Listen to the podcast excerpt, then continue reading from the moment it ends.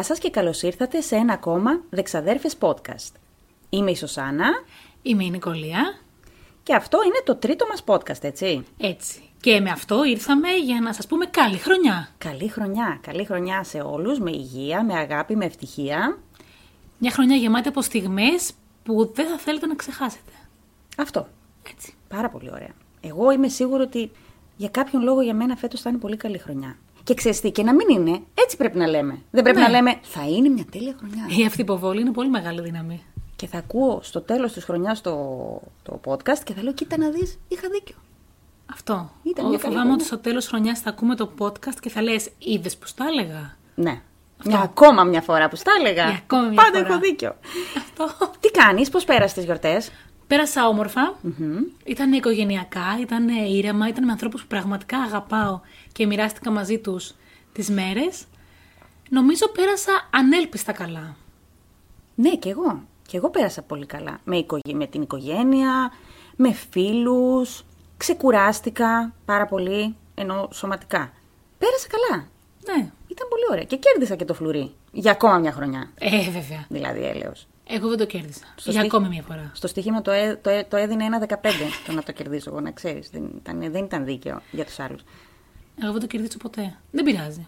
Δεν θα το λες αυτό. Θα λες ε, δεν το κερδίζω ποτέ γιατί το σύμπαν θέλει να δώσει και λίγη ελπίδα και στους άλλους. Δεν το κερδίζω ποτέ γιατί έτσι χάρη και το παιδί μου που το κέρδισε. Αυτό. Αυτό θα Αυτό. λες. Όχι ότι δεν το αξίζεις Όχι, όχι. ή ότι δεν θα έχεις τύχει φέτος. Έχω ούτως ή άλλως. Τέλεια. Γιατί αν έχεις τύχη, διάβαινε. Αυτό. λοιπόν, και επειδή είναι το πρώτο podcast της χρονιάς, είπαμε σήμερα να κάνουμε κάτι διαφορετικό που σαν ιδέα εμένα μου άρεσε πάρα πολύ. Πάρα πολύ. Εγώ ποντάρω ότι δεν είπαμε να κάνουμε κάτι διαφορετικό γιατί είναι το πρώτο podcast της χρονιάς, έτσι για να είμαστε ειλικρινείς. Ναι. Είμαι πεπισμένη ότι επειδή ήταν δική σου ιδέα να κάνουμε κάτι διαφορετικό, το έκανες γιατί και στο προηγούμενο podcast πιανού ιστορία κέρδισε. Όχι, ρε φίλε, ναι, όχι. Ναι, κέρδισε η δικιά σου. Ακόμα Πάλι. μια φορά. Εν τω Ωραία. μεταξύ, δεν ξέρω τώρα ποιοι μας ακούνε και αν αυτοί που μας ακούνε μπήκανε, αλλά αν δεν έχετε μπει, μπείτε στο προφίλ μας στο Instagram, στο Δεξαδέρφες Podcast, για να μπορείτε να ψηφίζετε την αγαπημένη σας ιστορία. Και παρόλο που μπορεί να μην τρέχει η δημοσκόπηση, όταν ακούσετε την ιστορία και σας αρέσει η δική μου, μπορείτε να στείλετε μήνυμα Ναι, στο Instagram μας. Ναι, ναι, ναι. Και πάλι θα μετράει η ψήφος σας. Μετράει ψήφος. Το οποίο αυτή την εβδομάδα το ανέβασα τρει-τέσσερι φορές με την ελπίδα ότι μπορεί να πάρω κι εγώ καμία ψήφο παραπάνω. Κατάλαβες. Κάθε φορά όμως κέρδιζες εσύ. Δίκαια. Και επίσης, εδώ πρέπει να πω ένα μεγάλο ευχαριστώ σε εσάς που ψηφίσατε την ιστορία μου και χαίρομαι. Και να πούμε πραγματικά ευχαριστούμε σε εσάς που στέλνετε και ένα μήνυμα που έχετε κάποια ακόμη πληροφορία για κάποια από τις ιστορίες μας. Ναι, ναι, ναι, είναι πολύ ωραίο αυτό. Έχει πάρα πολύ ενδιαφέρον. Και εμένα μου στείλανε μηνύματα φίλοι και μου είπαν ότι για αυτό που συζητήσατε ήξερα και αυτό. Πάρα πολύ μου αρέσει και αυτό, ναι. Έτσι να έχουμε ένα feedback, να μπορούμε να κάνουμε κουβεντούλα. Αυτό. Γιατί ενώ είμαστε εμείς η παρέα σας, είστε και εσείς η δικιά μας. Εννοείται. Λοιπόν, για σήμερα και μόνο που το σκέφτομαι γελάω πραγματικά. Το θέμα μας είναι, πώς να το πούμε με ευγενικό τρόπο, οι πιο ανόητοι εγκληματίες ever. οι πιο γκαφατζίδες. Γκαφατζίδες, ναι. Και ανόητοι ρε φίλε. Εγώ έχω πολλούς ανόητους δηλαδή. Εμένα η μία μου δεν είναι ανόητος. Α, οκ. Γι' αυτό τον διάλεξα. Θα Είναι λες λίγο- άτυχος. Θα- θα- Σιγά μη σου πω. Α, εντάξει, εντάξει, μην μου πεις ακόμα. Όχι, όχι, όχι. Θα μου τα πεις στην ιστορία. Λοιπόν, για να είμαστε δίκαιοι όμως, έχουν περάσει 4 λεπτά, 4,5. Θα κάνουμε αυτό που ξεκινήσαμε να κάνουμε από την αρχή, έτσι. Βεβαίως. Να θα ρίξουμε κέρμα για το ποιο θα πει πρώτη. Σήμερα όμως δεν θα ακούσετε από μία ιστορία, από την κάθε μία. Έχουμε πολλές, πολλές μικρές ιστορίες ετοιμάσει. Θα δούμε χρονικά πόσες μας παίρνει να πούμε. Γιατί ξέρω ότι το μισό, τη μισή ώρα θα, απλά θα γελάμε. Το ξέρω, δεν υπάρχει περίπτωση. Και έτσι στο τέλος της δημοσκόπησης μπορείτε απλά να ψηφίσετε εμένα ότι είχα τις Άντε πιο πάλι. ωραίες ιστορίες. Δεν χρειάζεται να ψηφίσετε μία ιστορία από αυτές. Δεν θα σας καταπιέσουμε τόσο. Όχι. Ε, θα, θα ψηφίσουν ποια από τις δύο είχε τις πιο καλές ιστορίες συνολικά. Είπες λοιπόν.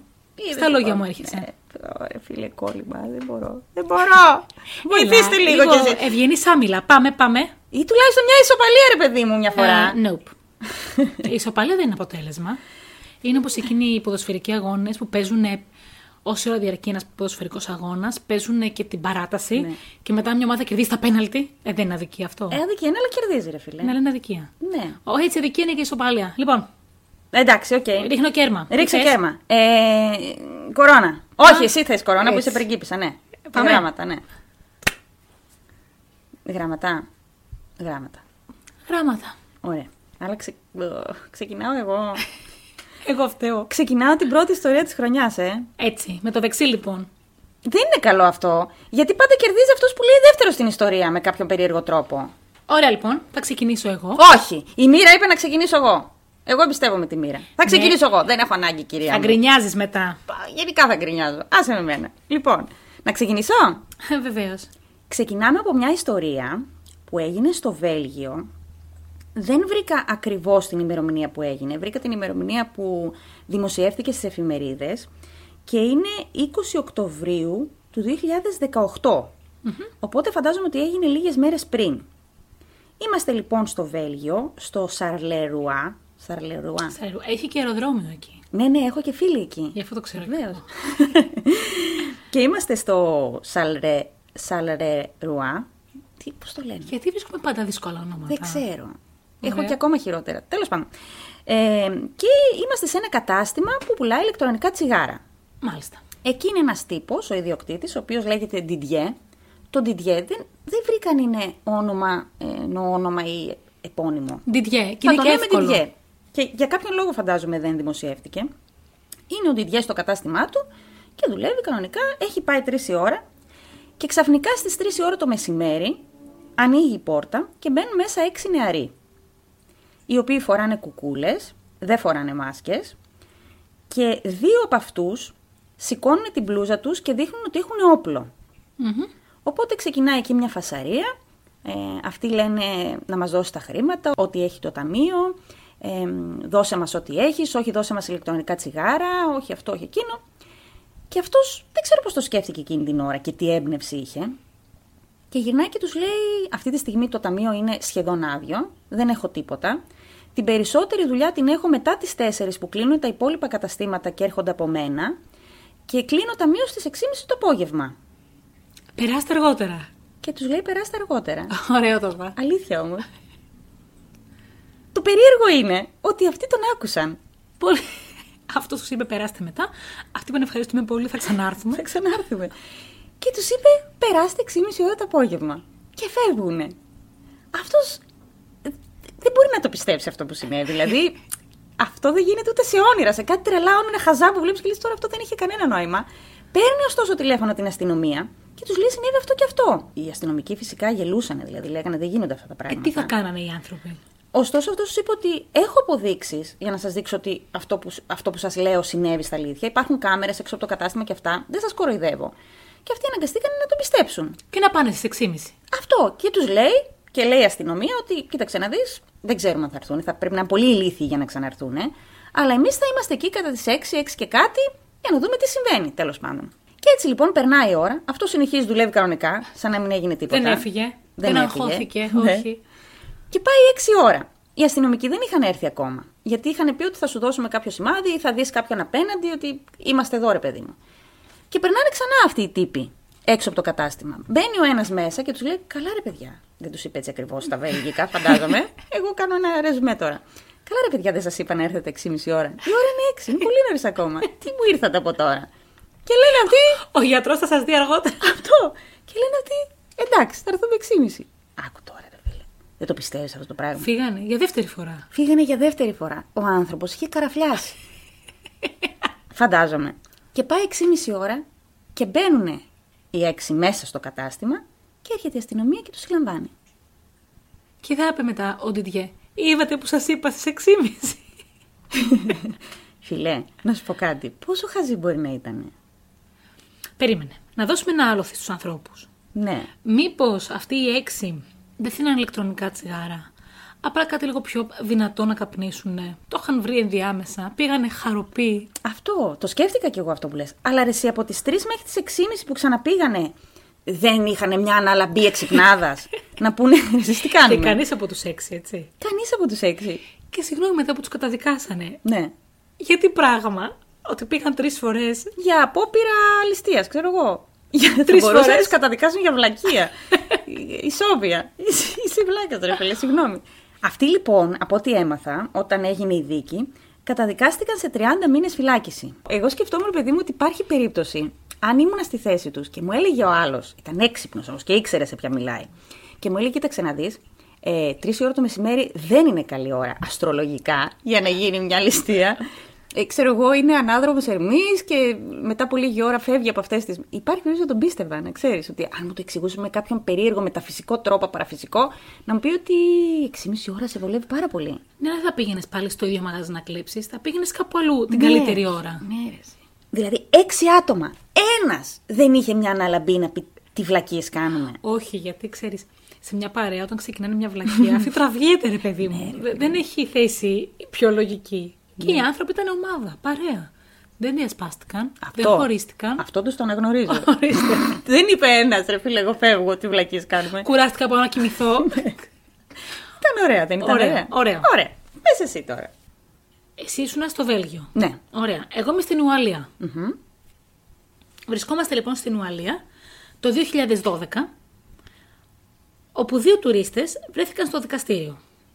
Αλλά δεν έφταιγαν οι άνθρωποι, πραγματικά. Θα μπορούσε να έχει συμβεί στον καθένα μας, έτσι όπως το καταλαβαίνω κι εγώ, και να βρισκόμασταν και εμείς στη θέση τους. Αυτοί λοιπόν, θα σου εξηγήσω τι ακριβώς συνέβη, έτσι. Αυτοί λοιπόν οι άνθρωποι ήταν ο Ρις Owen Jones, που ήταν 21, Που είπαμε ότι είμαστε; στην Ουαλία. Στην Ουαλία, ωραία, ναι. Και ο Κέρι Μούλς, 20 ετών. Ωραία. 20 και 21 έτσι. Τέλεια. Ζούσαν στη νότια Ουαλία και πήγαν εκδρομή στη βόρεια Ουαλία. Πώς εμείς πάμε Θεσσαλονίκη και Αθήνα; Ναι. Τι ούτω τρόπος. Πολύ ωραία. Πέρασαν υπέροχα. Το είπαν και οι άνθρωποι. Πέρασαν εξαιρετικά και πίνανε πάρα πολύ. Πίνανε; Ναι. Ε, ναι. Είναι και στην ηλικία που πίνεις.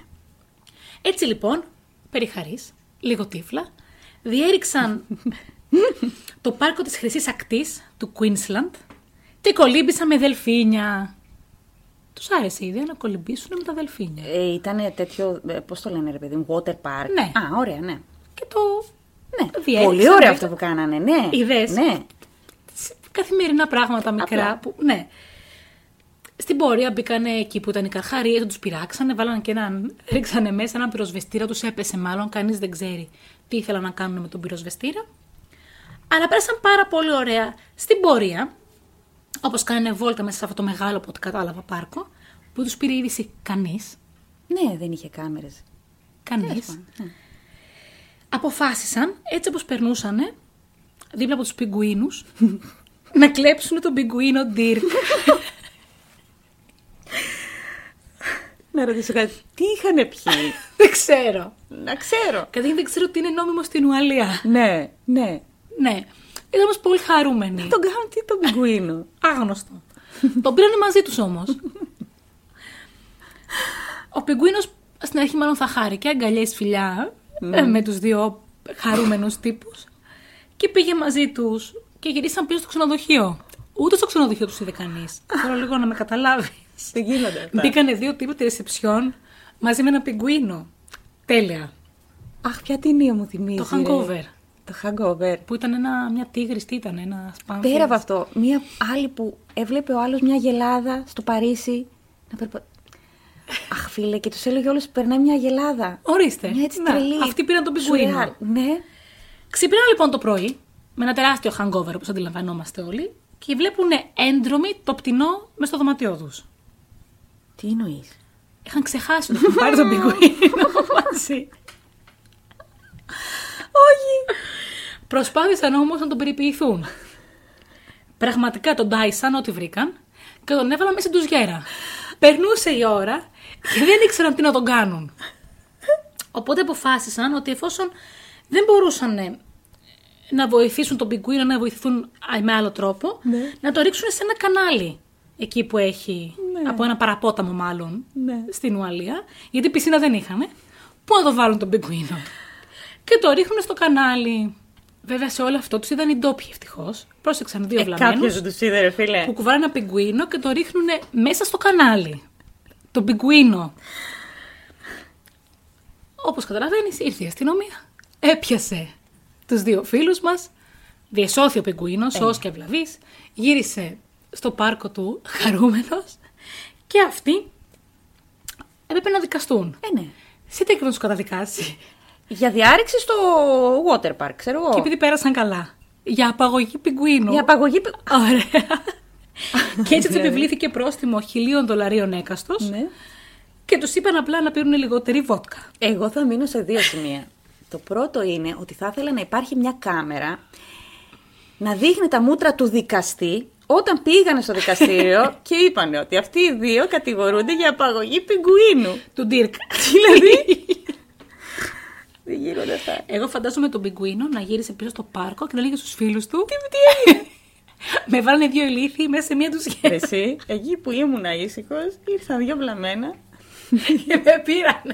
Έλα. Και το δεύτερο είναι, όταν αυτοί ξυπνήσαν το επόμενο πρωί, ξενέρωτοι και δεν θυμόντουσαν τίποτα, ο πρώτος που άνοιξε τα μάτια του και είδε ένα πιγκουίνο. Και η πρώτη σκέψη είναι, τι ήπια χθε το βράδυ; Πού ήμουνα, τι έκανα; Είναι, φαντάζεστε μέσα του. ε, Είναι ολόγραμμα. Δεν είναι πραγματικότητα ο πιγκουίνος. Δεν γίνονται αυτά. Δεν γίνονται αυτά. Στο ίδιο πλαίσιο είχα διαβάσει και ένα άλλο κειμενάκι. Ήμουν ανάμεσα σε αυτούς και σε ένα άλλο που ήταν τρεις τύποι, οι οποίοι αποφασίσανε να απαγάγουν ένα μωρό καρχαρία. Τους είχε αρέσει πάρα πολύ και το τυλίξανε μέσα σε πετσέτε και τον βάλανε και σε ένα καροτσάκι για να Τι το λες, βγάλουν. ρε. Είχαν κάνει σχέδιο αυτοί. Ήτανε... Αυτή ήταν οργανωμένη όμως. Πρέπει να ήταν φίλοι με τους άλλους, δεν εξηγείται. δεν υπάρχει. ναι. Εντάξει, ήταν πολύ ωραία. Σουρεάλ. Θα μπορούσε να γίνει ταινία άνετα. Άνετα. Να παίζει ο Γαλικιανάκη, ξέρω εγώ, και ποιος άλλος. Ένας που θα κάνει τον πιγκουίνο. Ο Πιγκουίνο. Ο τέτοιος, αυτός που έκανε το, στον Batman. Ο, Α, σωστά. Εν τω μεταξύ, οι πιγκουίνοι δεν είναι τόσο μικροί όσο τους φαντάζεσαι. Είναι μεγάλοι, ειδικά οι αυτοκρατορικοί, πώς τους λένε οι πιγκουίνοι. Είναι τεράστιοι, φίλε. Πώς το κουβαλούσαν τον πιγκουίνο; Και φαντάσου τώρα, δύο βρεγμένοι τύποι, οι οποίοι έχουν πλατσουρίσει με τα δελφίνια. Έχουν περάσει από τους καρχαρίες. Φίλε, όχι. Γλιτσεροί να έχουν πάρει τον πιγκουίνο. Όχι, Αυτά όχι, ήθελα να μοιραστώ μαζί σου. Πάρα πολύ ωραία. Έλα. Για πες. Σου έχω αυτή την ιστορία που εγώ τη σκεφτόμουν και τη σκεφτόμουν την ώρα που έπλαινα τα πιάτα και γελούσα μόνη μου και μου έλεγε ο άντρα μου τι κάνεις; Λέω κάτι θυμήθηκα και γελάω. Αν μη τι άλλο, το λες και σουρεάλ. Το λες και σουρεάλ που έπλαινα εγώ τα πιάτα καταρχάς. Αυτό κι αν είναι σουρεάλ. Ε, Λοιπόν, όταν την πρώτο άκουσα, αυτή την ιστορία την άκουσα, α, να το πω και αυτό, ότι τις περισσότερες ιστορίες μου, τις δικές μου, τις άκουσα από ένα εκπληκτικό podcast που λέγεται ε, The Dumbest Criminals, οι πιο ανόητοι ας πούμε εγκληματίες ο οποίος ε, έχει μικρά podcast που κρατάνε 4-5 λεπτά το καθένα και σε κάθε ένα από τα podcast μιλάει για αυτά τα πράγματα. Έριξα πάρα πολύ γέλιο, κάθισα τα άκουσα σχεδόν όλα. Αλλά σε αυτό εδώ γελούσα μόνη μου, μόνη μου. Συγγνώμη, λίγο κάπου εδώ να δηλώσουμε ότι εσύ είσαι μια απλή αντιγραφέας, ενώ εγώ τα βρίσκω μόνη μου. Εσύ τα βρίσκεις στο ίντερνετ και εγώ τα βρίσκω σε podcast. Ποια είναι η διαφορά; Εσύ τα ακούς ήδη από άλλο και γελάς. Τα ακούω γιατί έχω διάσπαση και δεν μπορώ να κάθομαι να διαβάζω. Θα σου πω γιατί διαβάζω, δια- το ξέρεις και εσύ ότι διαβάζω πάρα πολλά βιβλία. Ε, γενικότερα όμως μαθαίνω πιο εύκολα όταν ακούω κάτι. Είμαι ακουστικός Και με βοηθάνε πάρα πολύ αυτά και τα audiobooks και τα podcast. Και άκου να δεις τώρα τι έγινε. Βρισκόμαστε σε μια μικρή πόλη που λέγεται Κασμίρ, λίγο έξω από τη Ουάσιγκτον. Οκ. Η πόλη αυτή είναι πάρα πολύ μικρή. Ρε παιδί μου έχει γύρω στους 3.500 με 4.000 κατοίκους και είμαστε με τον 27χρονο Κάμερον Βίλσον, ο οποίος είναι πάρα πολύ καλό παιδί, σε εισαγωγικά. Είναι 5η, 26 Μαΐου του 2019. Ήταν, φαντάζομαι ότι εκείνη την ημέρα, αυτά που λέγαμε και πριν, πρέπει να είχε ανάδρομο ερμή, να είχε πολλά ανάδρομα πάνω από το κεφάλι του, δεν ξέρω. Και τι συνέβη λοιπόν εκείνη την ημέρα. Ο τύπος αυτός είναι έμπορος ναρκωτικών. Μάλιστα. Όχι μεγαλέμπορος, ρε παιδί μου, είναι βαποράκι, ξέρεις, από αυτούς που κάνουν δουλειές. Τέλος πάντων. Θα ήθελε ο άνθρωπος να γίνει και μεγαλύτερος, να Θα έχει ήθελε, μια ναι. εξέλιξη. Είχε αυτό το expectation τέλος πάντων. Ε, και είναι στο σπίτι του μαζί με την κοπέλα του και μετράνε χρήματα. Μετράνε χρήματα από τις ε, τις πωλήσεις που έκανε. Κάνουν ταμείο, ρε παιδί. Βγάζει ζήτα. Αυτό. Βγάζει το ζήτα και μετράει. Και επειδή φαντάζομαι, και έτσι είναι, αυτή η δουλειά είναι δουλειά. Τέλος πάντων. Η ενασχόληση, το χόμπι. Στον ελεύθερο μου χρόνο είμαι dealer. Ε, είναι πολύ επικίνδυνη. Ο άνθρωπος κυκλοφορούσε συνέχεια με ένα όπλο στην τσέπη του. Λογικό δεν είναι; Ναι, βέβαια. Το παράλογο όμως είναι ότι ο τύπος αυτός είχε ξεχάσει να βάλει την ασφάλεια Αχα. στο όπλο. Και εκεί που είναι όρθιος μέσα στο σπίτι του και μετράει χρήματα και συ- συζητάει με την κοπέλα του και αυτά. Γκλινκ, γκλινκ, γκλινκ, τα κέρματα, ξέρω. τα κέρματα, κάθεται, το όπλο εκπυρσοκροτεί. Η σφαίρα, συγγνώμη τώρα, για... ζητώ συγγνώμη προκαταβολικά από τους άντρες, είναι λίγο... Διαπερνάει τον αριστερό του όρχη, Τον καημένο. ναι, και σφινώνει στο μυρό του. Αου. Αου. Εμείς κάνουμε απλά ένα αου. Οι άντρες τώρα που ακούνε έκαναν κάτι παραπάνω, ξέρεις. Πονάνε. Πονάει πολύ αυτό. Λοιπόν, είναι ο τύπος στο σπίτι του, συνειδητοποιεί ότι έχει τραύμα, ας πούμε, σοβαρό και ότι πρέπει να πάει στο νοσοκομείο. Λέει στην κοπέλα του: Εσύ ξεφορτώσου το όπλο. Εγώ θα φύγω, ρε παιδί μου, και θα πάω στο νοσοκομείο. Τώρα υπάρχει, σε κάποιες πηγές είδα ότι ε, τον πήγε η κοπέλα του στο νοσοκομείο, σε άλλες είδα ότι πήγε μόνος του. Που φαντάζομαι ότι δεν υπάρχει περίπτωση να πάει μόνος του τώρα. Πώς θα, θα πας μόνος σου; Άμα κρίνουμε από άλλες ταινίες, ναι. το φτάνει στο νοσοκομείο, το ανοίγει την πόρτα, τον σμπρώχνει, κλείνει την πόρτα, φεύγει αυτή. Δεν έφυγε, θα σου εξηγήσω. Α. Γιατί το αυτοκίνητο έμεινε εκεί, θα σου πω τι έγινε. Και πάει λοιπόν στο νοσοκομείο, Τώρα πώς να το πω αυτό με ωραίο τρόπο. Τέλος πάντων, θα προσπαθήσω να το πω με ωραίο τρόπο. Και εκεί που είναι μέσα στο εξεταστήριο, είναι ο γιατρός ο οποίος προσπαθεί να του φροντίσει τα τραύματα, να του κάνει ράματα και όλα αυτά.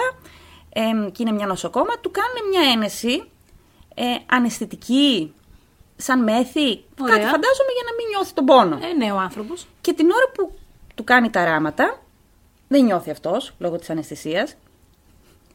δεν ξέρω πώς να το πω, συγγνώμη. Πετάγεται μέσα από τον προκτό του ένα μπαλονάκι γεμάτο κάναβι. και λέει ο γιατρός, να σα ζήσει, να σα ζήσει. δεν ξέρω. λέει, δεν ξέρω γιατί. Ο οποίος. Έχεις μείνει παγωτό, έτσι. Το είχε ξεχάσει, δεν ξέρω τον βόλευε. δεν ξέρω, δεν ξέρω με ποια λογική. Και δεν μιλάμε, δεν ξέρω. Το είχε μαζί του, μην το χρειαστεί καμιά δύσκολη στιγμή. Δεν ξέρω γιατί το. Δηλαδή, θα σου πω γιατί δεν έχει λογική. Γιατί; Πετάγεται τον μπαλονάκι από το μπροκτό του, να μην το ξαναπώ τέλος πάντων. Αυτό το βλέπει ο γιατρός, να σας ζήσει τα μπαλόνια, ξέρεις. It's a balloon, ξέρω εγώ. Ε, φωνάζει την αστυνομία. Η αστυνομία, ξέρεις, το συλλαμβάνει, αρχίζει, ο, κάνει ό,τι πρέπει να κάνει και πάνε μέχρι το πάρκινγκ του νοσοκομείου και βρίσκουν μέσα στο αυτοκίνητό του μία σακούλα τεράστια με πολύ περισσότερη κάναβη και μια μεγάλη ποσότητα μεθαμφεταμίνης. Μάλιστα. Θα μου πεις. θα μου πεις. Και πάνε φυσικά και στο σπίτι του και βρίσκουν ακόμα πιο μεγάλες ποσότητε. πάντα όλα. Δηλαδή, ποια είναι η λογική; Να βάλεις ένα μπαλονάκι με κάναβη στο αυτό, από τη στιγμή που. Γιατί για να το κρύψεις, αφού μέσα στο αυτοκίνητό σου γίνεται χαμός. Φαντάζομαι ότι έγινε το εξής. Τώρα που ήρθε αυτή η ιδέα. Ότι είχε αυτό το μπαλονάκι με την κάναβη.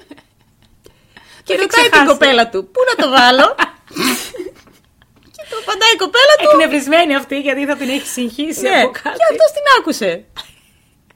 Δεν έχει καμία λογική. Και το χειρότερο ποιο είναι; Ότι όση ώρα αυτός ήταν στο αστυνομικό τμήμα, αφού του περιποιηθήκαν τα τραύματα και όλα αυτά, με, με έναν όρχη, φαντάζομαι, πλέον, ε, ναι, ε, έπαιρνε τηλέφωνο την κοπέλα του και της έλεγε μη συνεργαστείς με την αστυνομία, μη, μη τους πεις τίποτα, κρύψε αυτό, κρύψε εκείνον. Ναι, αλλά εκείνη την ώρα οι αστυνομικοί είχαν βάλει κοριό στο τηλέφωνό του. Και έγραψε και την κοπέλα του, κατάλαβες. Και καταδικάστηκε και αυτός φυσικά για, για οπλοκατοχή, για ναρκωτικά, για ό,τι υπήρχε, ξέρω εγώ. Και καταδικάστηκε και η κοπέλα του για. Βλακία του αλουνού. Ναι, για συνεργεία, φαντάζομαι. Ναι, αυτή ήταν η ιστορία. Ενδιαφέρουσα. Ενδιαφέρουσα. Ωραία, ωραία, ωραία. Για πες και εσύ την επόμενη. Λοιπόν, η δεύτερη μου ιστορία. Εμένα δεν είναι πολύ αστεία. Mm-hmm. Ενώ είχα βρει και άλλες αστείες. Δεν τη διάλεξα, διάλεξα αυτήν. Ναι, σου έκανε αυτή. Ναι. Μάλλον από επαγγελματική διαστροφή πρέπει να τη διάλεξα.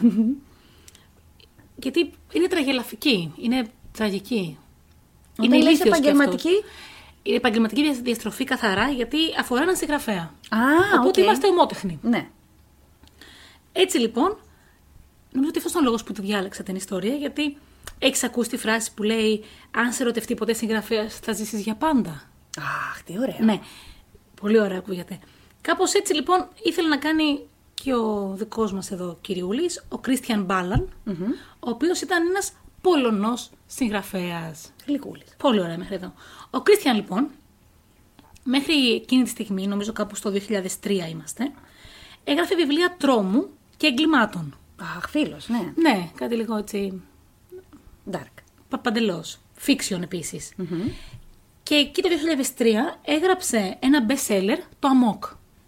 Τίτλος, ε. Αυτό δεν είναι τίτλος από παρακμιακό μπαράκι, ξέρω εγώ έξω από την Κατερίνη, το Amok.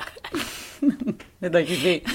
Θα μπορούσε. Θα μπορούσε, ναι. Ξέρεις, τι έχετε, ποιο βιβλίο έχετε γράψει, το Amok. Το όχι, ναι. Είσαι, σε δίκαση βρίσκεσαι; Amok.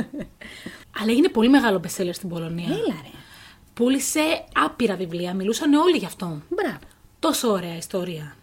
Όπως καταλαβαίνεις όμως, μέσα στους ανθρώπους που το διάβασαν αυτό το βιβλίο ήταν και αστυνομικοί. Γιατί είχε γίνει πολύ γνωστό το βιβλίο, ήταν, είχε και πολύ αστυνομική δράση, είχε λίγο crime, λίγο τέτοιο πράγμα όλο.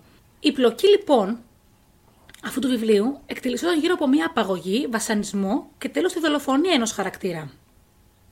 Που ο βασικός ήρωα μας σε όλο το βιβλίο ήταν ο δολοφόνος, ο οποίος και διέφυγε στο τέλος, δεν τον έπιασαν ποτέ. Οι λεπτομέρειες όμως αυτού του βιβλίου έμοιαζαν πάρα πολύ με έναν εξυχνίαστο φόνο που είχε η αστυνομία της Πολωνίας. Και αυτές τις λεπτομέρειες κατάλαβαν μόνο οι αστυνομικοί που διάβασαν το βιβλίο, γιατί ήταν οι μόνοι που ξέραν αυτές τις λεπτομέρειες. Έτσι λοιπόν, άρχισαν πολύ ευγενικά και διακριτικά να ακολουθούν τον φίλο μας τον Κρίστιαν για να βρουν τι κοινό μπορεί να έχει με το θύμα. Παρόλο η διαφορά του βιβλίου με την πραγματικότητα ήταν ότι το βιβλίο είχε θύμα γυναίκα, ενώ στην πραγματικότητα είχαμε θύμα έναν άντρα. Αυτή ήταν η βασική τους διαφορά. Ψάχνοντας λοιπόν, λίγο πιο επισταμένος, βρήκανε ότι ο συγγραφέας, ο πολύ γνωστός, πολύ πλούσιος πλέον, ήτανε. Όχι, λάθος το είπα. Ότι το θύμα είχε δεσμό με την πρώην σύζυγο του συγγραφέα. Το θύμα είχε δεσμό με την πρώην σύζυγο του συγγραφέα. Ωραία. Εκείνος ο συγγραφέας μας χώρισε και η πρώην γυναίκα του τα έφτιαξε με το θύμα. Α, οκ. Ε; Δεν είχε παλιά δεσμό, είχαν ενεργό δεσμό. Μέχρι που Active. πέθανε, μέχρι που Ωραία. δολοφονήθηκε ο άνθρωπος. Ε, εντάξει, ναι. Όπως καταλαβαίνεις λοιπόν, αυτόματοι συνειρμοί το πιάσανε Άρχισαν να τον ανακρίνουν, γιατί όταν είχε γίνει η δολοφονία, που ήταν νομίζω 7 χρόνια νωρίτερα, δεν είχαν βρει τίποτα κοινό με τον Κρίστιαν, δεν μπορούσαν να συνδυάσουν και δεν τον είχαν ανακρίνει ποτέ. Με το που τον ανακρίνανε τώρα, ομολόγησε. Τι να πει. Αφού ήταν οι λεπτομέρειες αντιχιαστικέ. Δηλαδή, ήξε, ε, περιέγραφε στο βιβλίο πράγματα, Που είχε κάνει στο θύμα. ναι, και που τα ξέραν μόνο οι αστυνομικοί. Και αυτός που ήταν ο δολοφόνος. Έλα, δεν γίνονται αυτά. Ο οποίος φαντάζομαι είχε και την έπαρση στα μούτρα του του δολοφόνου που διέφυγε και δεν τον έπιασαν ποτέ. Πώς είναι εκείνη η χαρά που έχεις όταν το βιβλίο σου πουλάει πολύ και κάποιος μιλάει για Εγώ αυτό; δεν ξέρω, κουκλίτσα μου, πώς είναι αυτό. Εσύ Οπότε ξέρεις. είναι εκείνη η χαρά λοιπόν που λες και, και εμένα δεν με έπιασε κανείς. Φίλε, υπάρχει μια λέξη στα αγγλικά, το κόκκι. Δεν ξέρω πώς, πώς μεταφράζεται στα ελληνικά. Είναι, ρε παιδί μου, αυτός που περηφανεύεται για κάτι, ξέρεις, με ένα πολύ άσχημο Ναι, τρόπο. ναι, ναι, ναι. Αλλά είναι και deep χαζός όμως. Αυτό ακριβώς δεν είναι τώρα τελείως ηλίθιος. Δεν το λες τον πιο έξυπνο συγγραφέα του κόσμου. Όχι.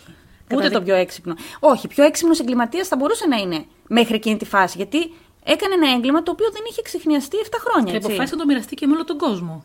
Δηλαδή, ρε φίλε. Και να πόσο- γίνει και best seller.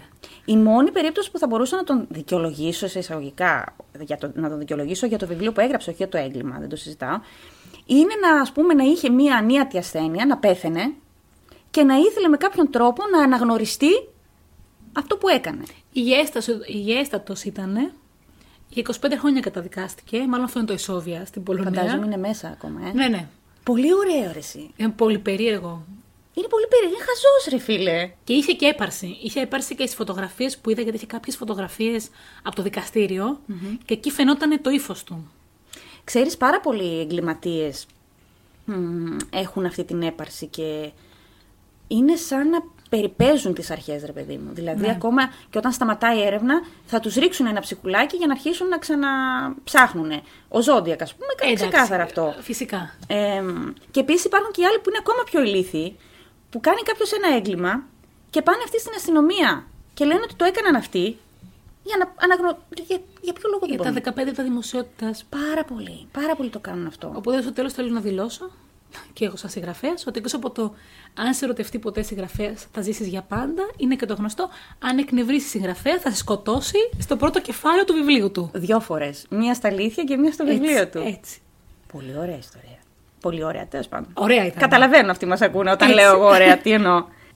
λοιπόν, σειρά μου. Ε, βέβαια. Λοιπόν, είμαστε κάπου στη Γαλλία, σε μια πόλη που δεν υπάρχει καμία περίπτωση να προφέρω. Δεν, το- δεν, δεν προσπαθώ καν. Πού το έχεις γραμμένο; Δεν την έχω καν σημειώσει. Γιατί; Γιατί ε, από εκεί που την άκουσα, την άκουσα από podcast, ρε παιδί μου, ωραία. Επίσης, να το πω και αυτό σήμερα, γιατί θα γελάσω μόνη μου. Θυμάστε στο προηγούμενο podcast που κορόιδευε που είχα έρθει με τις σημειώσεις μου και ήταν πολλές. Σήμερα έχει κάνει ακριβώς το ίδιο με εκατομμύρια σημειώσεις. Και έτσι είμαστε δύο τρελές με σημειώσεις γύρω από ένα μικρόφωνο. Τέλεια. Και δύο καφέδες και ένα κερί. Αυτά τα Ναι, πρόχειρα. ναι, μια χαρά. Τέλεια. Λοιπόν, Δύο κεριά. Δύο κεριά, ναι. Άκου να δεις τώρα. Είμαστε σε μια πόλη της Γαλλίας, που δεν υπάρχει περίπτωση να προφέρω, και είναι 27 Απριλίου του 2020. Α, τώρα. Ναι. Το οποίο 20, θυμάσαι πώς ήτανε; Ωραίο. Το περισσότερο. Τι ήτανε; Πλάκα κάνω. Α, είπα. Είναι, δεν άκουσα καλά. είναι αξιομνημόνευτο. απλά. Αξιομνημείο αυτό, ναι. Λοιπόν, είμαστε στη Γαλλία και εκείνη την περίοδο στη Γαλλία ήταν η πρώτη καραντίνα ακόμα. Το 20. Το 20. Εμάς Ναι, είχε ναι, αρχίσει 21, Μάρτιο. ναι, ναι, βέβαια. Εμ, και τότε, ρε παιδί μου, όπως ήταν, δεν θυμάμαι αν είχε τελειώσει τότε, νομίζω είχε τελειώσει η πρώτη καραντίνα και είχαν ξεκινήσει και εδώ που έπρεπε να βγεις έξω με την ε, βεβαίωση μετακίνησης. Ωραία. Έχει σημασία αυτό που λέω. Όλα τα καταστήματα στην ε, Γαλλία είναι κλειστά. Τα περισσότερα δηλαδή. Τα ανοιχτά φαρμακεία, σούπερ μάρκετ, Τα πρώτης ανάγκης. τα πρώτης ανάγκης, αλλά επειδή είμαστε Γαλλία και μιλάμε για Γάλλους και κρασί, ήταν ανοιχτές και οι κάβες. Δίκιο έχουν οι άνθρωποι. Δίκιο έχουν. Πολύ ωραία κρασιά στη Γαλλία. Μμμ, έχω πάει και στη Γαλλία. Πολύ ωραία κρασιά στη Γαλλία. Αμέσως. Έπρεπε να το πούμε όμως, να δώσουμε ένα άλλο στους ανθρώπους. Κοίταξε, θα σου πω. Ε, εσύ μπορείς να το εκτιμήσεις. Τώρα να πάω εγώ στη Γαλλία να κάνω τι, ας πούμε. Γι' αυτό μην πας, δεν πειράζει. Τα κρασιά και να σας πω. αν- Θα με εμπιστευτείς. Όχι. Όχι. Αν σου πω αυτό το κρασί είναι καλό. Όχι. Τέλος πάντων, και είναι ανοιχτές και οι κάβες. Είναι ένας τύπος, ο οποίος βρίσκεται, είναι ο ιδιοκτήτης του καταστήματος τέλος πάντων, και είναι στο μαγαζί του, είναι λίγο πριν το κλείσιμο, και εκεί που κάθεται μπαίνουν μέσα τρεις τύποι. Με μάσκες, φυσιολογικό, γυαλιά. Μπαίνουν μέσα, τους ρωτάει αυτός, έχετε βεβαίωση μετακίνηση; Ναι, Ε, βεβαίως. Τη δείχνουν, τα βάζουν. Έτσι είπε. Ότι τη δείχνανε για κάποιον λόγο τη βεβαίωση μετακίνησης για να ψωνίσουν τέλος πάντων. Ε, και αρχίζουν και κάνουν ερωτήσεις. Θέλω αυτό το κρασί, τι χρονιάς είναι. Η βεβαίωση μετακίνηση θα έλεγε Πάω από εδώ στο σπίτι μου ή στο σπίτι του φίλου μου, γιατί θα πιούμε παρέα. Γιατί Θα δεν πιούμε γίνεται. παρέα, ναι, ναι, ναι. Πάω να πάρω ήδη πρώτης ανάγκης. Κρασί. Έτσι. Ε, και, εκεί και οι δύο από τους τρεις ξεκινάνε να κάνουν ερωτήσεις. Λέει ο ιδιοκτήτης ότι κατάλαβα ότι κάτι δεν πάει καλά, γιατί με ρωτούσαν πράγματα που δεν έχουν καμία λογική. Φαινόταν ότι δεν ξέρουν από κρασιά, ρε παιδί μου. Ότι κάνουν χαζές ερωτήσεις. Και ήταν πάρα πολύ νευρικοί. Ο τρίτος, ύπουλα ύπουλα, πήγαινε προς το βάθος του καταστήματος. Εκεί ο ιδιοκτήτης είχε ένα δωματιάκι που έβαζε πάντα τις εισπράξεις της ημέρας. Και άρχισε να ψηλιάζει τους. Σου λέει τώρα τι συμβαίνει; Κατάλαβε ότι κάτι δεν πάει καλά όταν γύρισε το βλέμμα του προς τον τρίτο που πήγαινε προς το δωματιάκι και μπήκε ένας από τους άλλους δύο μπροστά για να του κόψει την, ε, Οπτική επαφή. την οπτική επαφή. Σου λέει κάτι γίνεται εδώ. Κάποια στιγμή του αποσπάνε την προσοχή, τους δείχνει κάποια κρασιά. Μπαίνει ο, ο τρίτος τύπος μέσα στο δωματιάκι και αρχίζει ο διεκτήτη και φωνάζει. Φωνάζει, τσιρίζει, ε, πατάει το κουμπί του συναγερμού. Κλέφτης, κακό, Ναι. βοήθεια. Καταλαβαίνω ότι κάτι γίνεται. Στο ταμείο, το ταμείο δεν μπόρεσε να το βρει, να πάρει τα χρήματα. Και αρχίζουν και οι τρεις και τρέχουν και φεύγουν. Ο ιδιοκτήτης, όπως είναι φυσικό, βγαίνει έξω από το κατάστημα, φωνάζει, πιάστε τους, κλέφτες, ξέρω εγώ τον Δεν άλλο. υπάρχει να το βοηθήσει κανείς. Είναι καραντίνα, είναι όλοι μέσα στα σπίτια τους. Τα μαγαζιά είναι κλειστά. Αυτό, ναι, είσαι και γκαντέμι. Τέλος πάντων, βγήκανε κάποιοι και οι γείτονες τέλος πάντων να το βοηθήσουν. Ήρθε η αστυνομία, καλεί την αστυνομία. Και πριν έρθει η αστυνομία, ξαναμπαίνει αυτός μέσα στο κατάστημα και τι βρίσκει στο πάτωμα; Τη βεβαίωση μετακίνησης. Με το ονοματεπώνυμό του. ναι. Είχε πέσει από την τσέπη του ενός η βεβαίωση μετακίνησης που είχε το όνομά του, τον αριθμό της ταυτότητας, το που μένει και όλα αυτά. Και η καντεμιά ποια είναι, ότι αυτοί μετά από την απόπειρα τέλος πάντων ληστείας πήγανε στο σπίτι αυτού νου. Του ενός που του πέσε. Ναι, ακούστηκε λίγο πρόστιχο. Η βεβαίωση. ναι, που του έπεσε η βεβαίωση. Και πάει η αστυνομία στο σπίτι και τους συλλαμβάνει και τους τρεις. Εντάξει. Αυτό τώρα όμως είναι και βλακεία, γιατί εκείνη την ημέρα ο, ο, ο- η Κάβα δεν είχε αρκετά χρήματα. Δηλαδή, ε, είχε ας πούμε 40 ευρώ στο ταμείο. Όλα αυτά τα κάνανε για 40 ευρώ, είπε ο ιδιοκτήτης. Και ήταν τόσο. Αυτός όμως ήταν και λίγο άτυχος. Είναι και άτυχος. Του πέσει η βεβαίωση. Δηλαδή, κρίμα ο άνθρωπος. Τι ήθελε, 40 ευρώ. Μπορεί να θέλουν να πιούν δύο κρασιά οι άνθρωποι. Είναι ακριβά τα κρασιά στη Γαλλία. Και τόσο γκαντέμες, ρε φίλε. Δηλαδή, του πέσε το, η βεβαίωση μετακίνησης με όλα τα στοιχεία του, έτσι. Ελάτε να με βρείτε εδώ. και μετά πήγανε στο σπίτι του. Και τους συλλάβανε εκεί. Και λέγεται ληστεία στον καιρό του κορονοϊού. Είχε, είχε Λέγεται, τίτλο. πρέπει να λέγεται ληστεία ηλικίων. Ληστεία ληστεία. Όπως είναι το δείπνο ηλικίων. Αυτή. Φαντάζω τώρα. Άκου φίλε τι μου ήρθε. Να έχεις ένα δωμάτιο, παρέα έτσι, σε πάρτι. Αυτούς τους τρεις, τους δύο που κλέψαν τον πιγκουίνο και τους έξι που μπήκαν στο κατάστημα του Λουνού. Φίλε, όχι. Θα περνούσα Θα περνούσε τουλάχιστον ωραία. Ναι. Ε; Να είναι όμως και αυτός εκεί ο φίλος σου με τον μπαλόνι, με τη Α, μαριχώνα. ναι, ναι, ναι. ναι. Να τους βοηθήσει λίγο. Επίτιμος καλεσμένος. Αυτός στη μέση θα κάνει. θα μοιράζει. Και θα ήταν και μετά ο φίλος μου προηγούμενος ομότεχνος. Και θα έγραφε ένα βιβλίο γι' αυτό. Ορίστε. Φίλε. Ωραίο. Ωραίο. Ωραίο, ωραίο. Ωραία. Ωραίο έτσι Πες και κάμα. εσύ την τρίτη. Λοιπόν, η δική μου τρίτη ιστορία, την έχω κρατήσει για το τέλος όπως κατάλαβες, είναι αστεία. Ωραία. Θα τέριαζαν οι, χαρακ... οι ήρωες αυτοί τέλος πάντων ε, σε αυτό το πάρτι που λέγαμε; Ναι, ναι, φυσικά. Α, ναι, ωραία. Και εδώ, για να είμαι ειλικρινής, δεν είναι μία ιστορία, είναι δύο μαζί, είναι μικρούλες. Και οι δύο και ταιριάζουν, γιατί ε, έχουν σχέση με αστυνομικά τμήματα. Τέλεια. Και οι δύο. Όπως καταλαβαίνεις, είπαμε στην αρχή, είναι η κατηγορία των πιο μπούφων εγκληματιών, νομίζω, που έχουν περάσει. Και είμαστε σε αυτή την κατηγορία. Ναι. Λοιπόν, αυτή γίνεται στο Τέξας. Μμμ. Ωραία περιοχή το Τέξας. Ωραία περιοχή του Τέξας. Νομίζω ότι στο Τέξας μπορείς να καλλιεργείς νόμιμα μαριχουάνα. Δεν με απασχολεί, δεν με ενδιαφέρει. Μπορεί και όχι, μα είναι στο Κολοράντο.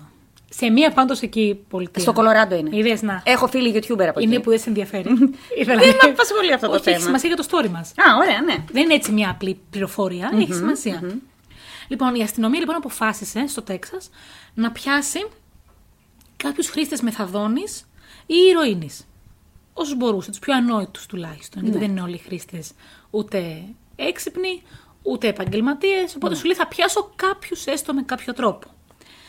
Και έτσι έβγαλε μια ψεύτικη ενημέρωση στο διαδίκτυο, η αστυνομία, η οποία ενημέρωνε, σε στυλ fake news ήταν τελικά, πως αν κάποιος προμηθεύτηκε πρόσφατα μεθαδόνη ή ηρωίνη στο κεντρικό Τέξας, παρακαλείται να πάει στο πλησιέστερο αστυνομικό τμήμα, ώστε να του την ελέγξουν με ένα ειδικό μηχάνημα, γιατί υπάρχει πιθανότητα το ναρκωτικό να έχει εκτεθεί στον ιό έμπολα. Πλάκα μου κάνεις. Και είναι πάρα πολύ επικίνδυνος ο ιός. Δεν είναι επικίνδυνα τα ναρκωτικά που θα παίρνανε, είναι επικίνδυνος ο ιός έμπολα. Έτσι λοιπόν, αυτό είδε και η Ευγενία Χόψον, 29 ετών, φοβήθηκε, όπως καταλαβαίνεις, για την ποσότητα που είχε στην ιδιοκτησία Πλάκα της, μου κάνεις. βεβαίως. Θεώρησε ότι τα ναρκωτικά της είναι πλέον επικίνδυνα και δεν μπορεί να τα πάρει. Τα πήρε παραμάσχαλα και πήγε στο αστυνομικό τμήμα για να τεστάρει. Δεν γίνονται αυτά. Προφανώς και την, κα- την κατηγόρησαν για κατοχή και όλα τα συναφή έτσι. Αλλά μη στεναχωριέται. Τα ναρκωτικά της ήταν καθαρά από τον ιό έμπολα. Αλήθεια τώρα. Και πήγε στο τμήμα. Βεβαίως, κυρία. Δεν το έγραφε στο ίντερνετ. Δεν ήταν μια πληροφορία διαδικτύου. Που ό,τι διαβάζουμε στο διαδίκτυο είναι Λοιπόν, σοφό και ασφαλές. πριν συνεχίσεις. Φαντάσου τώρα συζήτηση στο αστυνομικό τμήμα. που είναι ένας αστυνομικός και λέει: Ρε, εσύ, σκέφτηκα κάτι. Θα βάλουμε μια αγγελία και όποιος τσιμπήσει. Και λέει ο άλλος: Καλά, ρε, πας καλά. Ποιος θα τσιμπήσει, ποιο- πόσο χαζός μπορεί να είναι ο κόσμος. Θα δεις ότι έχω δίκιο. Και μετά εμφανίστηκε η Ευγενία. Ευγενία, η Ευγενία και είπε: Είδες, είδες ότι είχα δίκιο τελικά. Και την ευγένεια βρήκα. Θα είναι σίγουρα και άλλοι που πήγαν. Δεν μπορεί να πηγαίνει μόνο μία 29χρονη. Τόσο ηλίθεια παίζει να είναι μόνο μία σε όλο το Τέξας, να ξέρεις. Δεν ξέρω. Ε, και τη συλλάβανε. Βεβαίως. Και καταδικάστηκε. Φυσικά, για κατοχή τουλάχιστον. Αλλά δεν είχαν έμπολα τα ναρκωτικά. Φαντάζεσαι η Ευγενία έξαλλη να πει στο δικηγόρο της να μηνύσει τους αστυνομικούς για ψευδή πληροφόρηση. Ναι, ρε φίλε. Και επειδή είμαι ακριβώς στο ίδιο μήκος το τελευταίο μου μικρό έτσι, σφινάκι ιστορίας είναι για τον φίλο μας τον Φρανκ Σίγκλετον. Είμαστε πάλι κάπου στην Αμερική, δεν θυμάμαι σε ποια πόλη. Ο οποίος μόλις είχε αποφυλακιστεί. Δεν είχε κάνει κάτι πολύ σοβαρό, μικροεγκλήματα. Περιχαρής, λοιπόν, βγαίνει από το κτίριο των φυλακών. Μόλις λοιπόν πάει να φύγει εκεί στην αυλή, εκεί που συνήθως στι ταινίες είναι κάποιος απ' έξω και σε περιμένει και Αχ, παίρνει, ναι, ναι, σε ναι. εκείνο το συγκινητικό σημείο, αντιλαμβάνεται πως δεν έχει μεταφορικό μέσο για να πάει σπίτι ο άνθρωπος. Τώρα το θυμήθηκε; Εντάξει, θα είναι φυλακή. Ναι. Βγήκε και είδε ότι δεν έχει, λεωφορείο δεν περνάει, ταξί δεν περνάει τις φυλακές. Κάποιον στενό συγγενή να τον πάρει. Μπορεί να τον έχει καταδικάσει σε τον φίλο σου Ναι. που καταδίκασε την κόμενά του. Τι να Ναι. κάνουμε. Και έτσι λοιπόν βρισκόταν στο πάρκινγκ, μπροστά ακριβώς από τις φυλακές, ξαναλέω, αποφάσισε ότι δεν έχει άλλο τρόπο παρά του να κλέψει ένα αυτοκίνητο που εκείνη την ώρα επέβαινε, οδηγούσε μια άλλη κοπέλα που ήταν παρκαρισμένο στο πάρκινγκ των φυλακών. Μμμ. Μπαίνει, μπρόχνει αυτήν έξω, πάει να το κλέψει το αυτοκίνητο, Αλήθεια τώρα. γίνεται ένας χαμός. Σοφρονισμός μηδέν. Βέβαια και εκεί ακριβώς αντιλαμβάνεται ο κακόμοιρος, ο φίλος μας, ότι δεν μπορεί να οδηγήσει το αυτοκίνητο γιατί είναι ε, με ταχύτητες. Και αυτή εκεί στην Αμερική. ναι, τα- έχουν αυτόματα. ναι, το αυτοκίνητο λοιπόν, να την καντέμει τώρα, ήταν με ταχύτητες και δεν μπορούσε να το οδηγήσει. Και τον Φωνά- συλλάβανε. Και τον ξανασυλλάβανα. Συλλάβανε. Ε, τέλειο. Τον ξανακαταδίκασαν. Και εκεί λοιπόν που το ρωτούσαν οι αστυνομικοί, καλά, γιατί το έκανες αυτό; Πραγματικά. Απαντάει αυτός, δεν είχα διάθεση να περπατήσω. Οκ. Μπορεί να συμβεί σε όλους μας. να μην έχεις διάθεση για περπάτημα. Θεέ μου, είναι δυνατόν. Και έτσι. Μα τι άνθρωποι υπάρχουν στον κόσμο; Πάνω σε αυτό, το μα τι άνθρωποι υπάρχουν στον κόσμο, ε, επειδή ήταν τέταρτη ιστορία μικρή. Έχω κι εγώ Μπαμπα. μια πάρα πολύ μικρή. Για πες, πάρα ένα από πολύ τα μικρή. σφινάκια τα τελευταία. Η οποία όταν την άκουσα λέω αποκλείεται ρε φίλε. Είμαστε στο Lancashire της Αγγλίας. Οκ. Εμ, σε ένα χωριό που λέγεται Pre-Sol, κάπως έτσι τέλος πάντων, και είναι 2009. Από τον Ιανουάριο μέχρι τον Ιούνιο εκείνης της χρονιάς εξαφανιζόντουσαν εσώρουχα. Από παντού. Δηλαδή από, ναι, από ε, απλόστρες, ε, από ξέρω εγώ, μέσα από τα σιρτάρια. Δεν είναι εκείνες οι κάλτες που χάνουμε στο πλυντήριο. Που πάντα λείπει μια Όχι, κάλτσα; Όχι. Όχι. Λείπανε εσώρουχα, ρε παιδί μου, γυναικεία εσώρουχα. Ωραία. Και άρχισαν αυτοί οι κάτοικοι τέλος πάντων να το λένε στην αστυνομία ότι συμβαίνει αυτό. Συμβαίνει στην αρχή. Η αστυνομία δεν έδωσε μεσού. Λέει τι είναι αυτά που λένε. Τι, τι, τι, Γεια σας, μου λείπουν ε, τρία βρακιά. Τρία βρακιά. Κάποια στιγμή όμω η αστυνομία άρχισε να το παίρνει στα σοβαρό. Ότι κάτι συμβαίνει. Άρχισε να κάνει έρευνα. Ένας λοιπόν από τους κατοίκους είχε την ιδέα να βάλει κάμερα στο σπίτι του, να αφήσει τα φώτα ανοιχτά, τύπου παγίδα ρε παιδί μου, ξέρεις, για να δω τι θα γίνει. Και όντως ρε παιδί μου, αυτός που ο, ο, ο ένοχος τσίμπησε, έτσι. Μπήκε μέσα στο σπίτι, άνοιξε τα σιρτάρια, πήρε ένα εσώρουχο μέσα από το σιρτάρι. Τώρα, τη συνέχεια δεν θέλω να την πω. Ε, τέλος πάντων, μύρισε το εσώρουχο, έκανε Για κάποιο λόγο είχε ένα φετίχο άνθρωπο. ναι, τέλος πάντων έκανε τη δουλειά του, τέλος πάντων, να λέμε, μπροστά στις κάμερες όλα. Ωραιότατα. Πήρε και τα υπόλοιπα ισόρροχα, δύο-τρία τέλος πάντων όσα είχε και εξαφανίστηκε. Την επόμενη μέρα ο άνθρωπος μπήκε, είδε τις εικόνες από την κάμερα και έπαθε σοκ. Σου λέει: Δεν γίνεται αυτό το πράγμα που βλέπω. Γιατί; Γιατί αυτός ο οποίος ήταν ένοχος τελικά για όλα αυτά ήταν ο δήμαρχος της πόλης. Με το χρυσό κλειδί. με το χρυσό κλειδί, άνοιγε. ο- Ναι, ο 59χρονο Ιαν Στάφορντ. Άμορ τον καημένο. Η βλακεία του Ιαν, πέρα από αυτό το προφανές, τη βλακεία, πόσο βλάκας μπορεί να είσαι τέλος πάντων, ήταν ότι πήγαν οι αστυνομικοί στο σπίτι του και αυτός είχε ένα ολόκληρο αρχείο, σιρτάρια ολόκληρα, που είχε εσώρουχο, ταμπελίτσα πιανής ήτανε. Εσώρουχο, ταμπελίτσα πιανής ήτανε. Και καταδικάστηκε, φυσικά, όχι για μία ληστεία, για όλες αυτές τις ληστείες. Μισό λεπτό, να δώσουμε ε, καταρχήν από πού να το πιάσω; Πού να το πιάσεις, δεν έχει. Φαντάσου τους αστυνομικούς που πάνε σπίτι του δημάρχου Του Δημάρχου. να συλλάβουν τον δήμαρχο, ο οποίος έχει κλέψει βρακιά. Ναι. Εξαιρετικό. όχι, δεν είναι, όχι. Αυτό ούτε σε ταινία δεν γίνεται. Ο δήμαρχος όμως, κύριο και με πάρα πολύ τάξη στη ζωή του, έτσι. Εννοείται, εγώ καιρός θα ήταν. Ε, αρχιοθετημένα όλα. αρχιοθετημένα όλα. Έτσι, δεν έχουμε παράπονο. Ναι. Ωραίο. Και φυσικά παρετήθηκε ο Δήμαρχος, έγινε ρεζίλη. Εν τω μεταξύ, θέλω να σου δείξω τη φωτογραφία αυτού μου. Αν μπορέσω με κάποιο τρόπο, θα βάλω ένα link από κάτω από το podcast με την ιστορία αυτή. Είναι αυτός εδώ.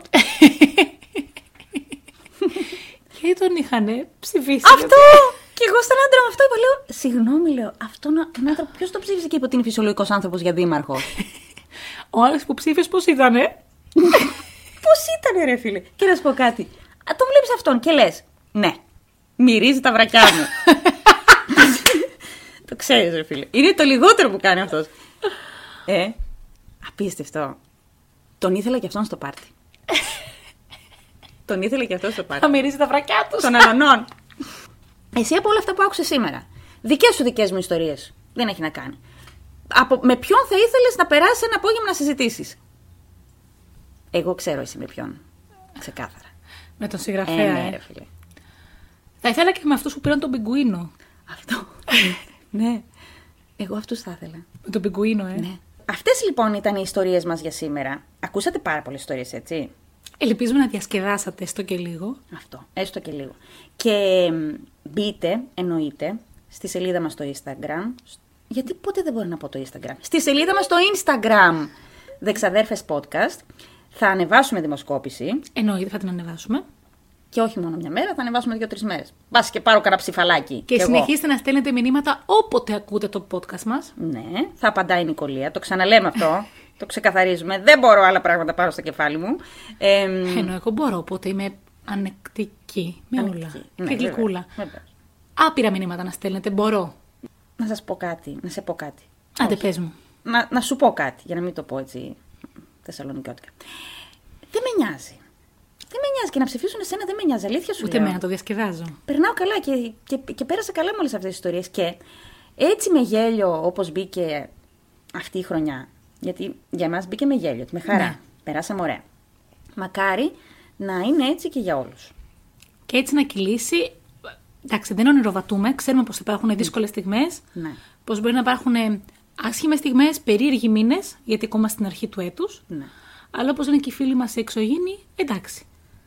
Κάθε πρωτοχρονιά τι χαιρόμαστε. Κάνει ο πλανήτης μας μια περιστροφή ολόκληρη. Έτσι λένε. Ε. Σε μένα δεν τα λένε αυτά. Είναι σε μένα εκείνη η λένε άλλα. εξωγήινη που λέει: Καλά, γιατί χαίρονται αυτοί εκεί κάτω. Το γιατί ο μήνυμα. πλανήτη τους έκανε μια ολόκληρη περιστροφή. Τους καταλαβαίνω και αυτούς τους Ναι. κανόνες. Οπότε ας είμαστε χαρούμενοι, Ναι. οπλισμένοι με δύναμη. Και εμείς είμαστε εδώ. Θα είμαστε δύο φορές το μήνα. Όχι! Ω, ναι. Μην το λες έτσι! Ω, ναι. Δύο φορές το μήνα. Να σα κρατάμε συντροφιά. Και έτσι θα κρατάτε κι εσείς σε εμάς συντροφιά όλες τις υπόλοιπες μέρες που μπορείτε να στείλετε μήνυμα, να στείλετε μία σκέψη σας. Και θα έχουμε αυτή την ιδιαίτερη και πολύ μ, χαρούμενη για μας, πολύ καλή σχέση. Και να πούμε όμως εδώ, αφού και εσύ πήρες την πρωτοβουλία, κυρία μου, και ανακοίνωσε ότι θα έχουμε δύο podcast το μήνα, θα πάρω και εγώ την πρωτοβουλία και θα ανακοινώσω ότι από το επόμενο podcast θα γυρίσουμε στα κλασικά θέματα. Έτσι. Ε, θα έχουμε Βεβαίως. λίγο νταρκύλα, λίγο εγκλήματα, λίγο περίεργα, λίγο μυστήρια. Καλά, εσένα θα είναι λίγο πιο light πάντα. Εμένα είναι λίγο, λίγο πιο ελαφριά. Ωραία. Αλλά θα γυρίσουμε στα κανονικά μας. Ε, Οι ξαδέρφες που αγαπήσατε. που αγαπήσατε. Ή ε, αυτοί όσοι μας Ξαδέρφες. ακούνε. Έτσι, Ναι. αυτές. Γιατί είναι το κοινό μας. Είναι το κοινό μας και το αγαπάμε και το σεβόμαστε. Έτσι. Και όταν, ας πούμε, του χρόνου τέτοιο καιρό το κοινό μας θα είναι χιλιάδες, μην πω εκατομμύρια. Εκατομμύρια. Μην πω εκατομμύρια. Θα γυρνάμε πίσω και θα κοίτα να δεις. Τότε είχαμε λίγους. Αλλά κοίτα να δεις πώ ανεβήκαμε. Έτσι. Ε, τέλεια. Αυτά είχαμε να σας πούμε για σήμερα. Σας ευχαριστούμε πάρα πολύ. Σας ευχαριστούμε πάρα πάρα πολύ και για τη στήριξή σας και για όλα. Και να έχετε μια καλή χρονιά. Μια υπέροχη χρονιά. Με- Και όχι με την τύχη που είχαν κάποιοι από αυτούς. που ακούσατε σήμερα. Τουλάχιστον να ρίξετε άπειρο γέλιο αυτή τη χρονιά. Αυτό και να προσέχετε τα βρακιά σας. Δεν ξέρεις. Δεν ξέρω κάτι για τον Δήμαρχο. Γενικά, να προσέχετε όμως, ρε παιδί μου. να προσέχετε λοιπόν. Να είστε καλά. Ευχαριστούμε πολύ. Μέχρι την επόμενη φορά. Γεια σας. Γεια σας.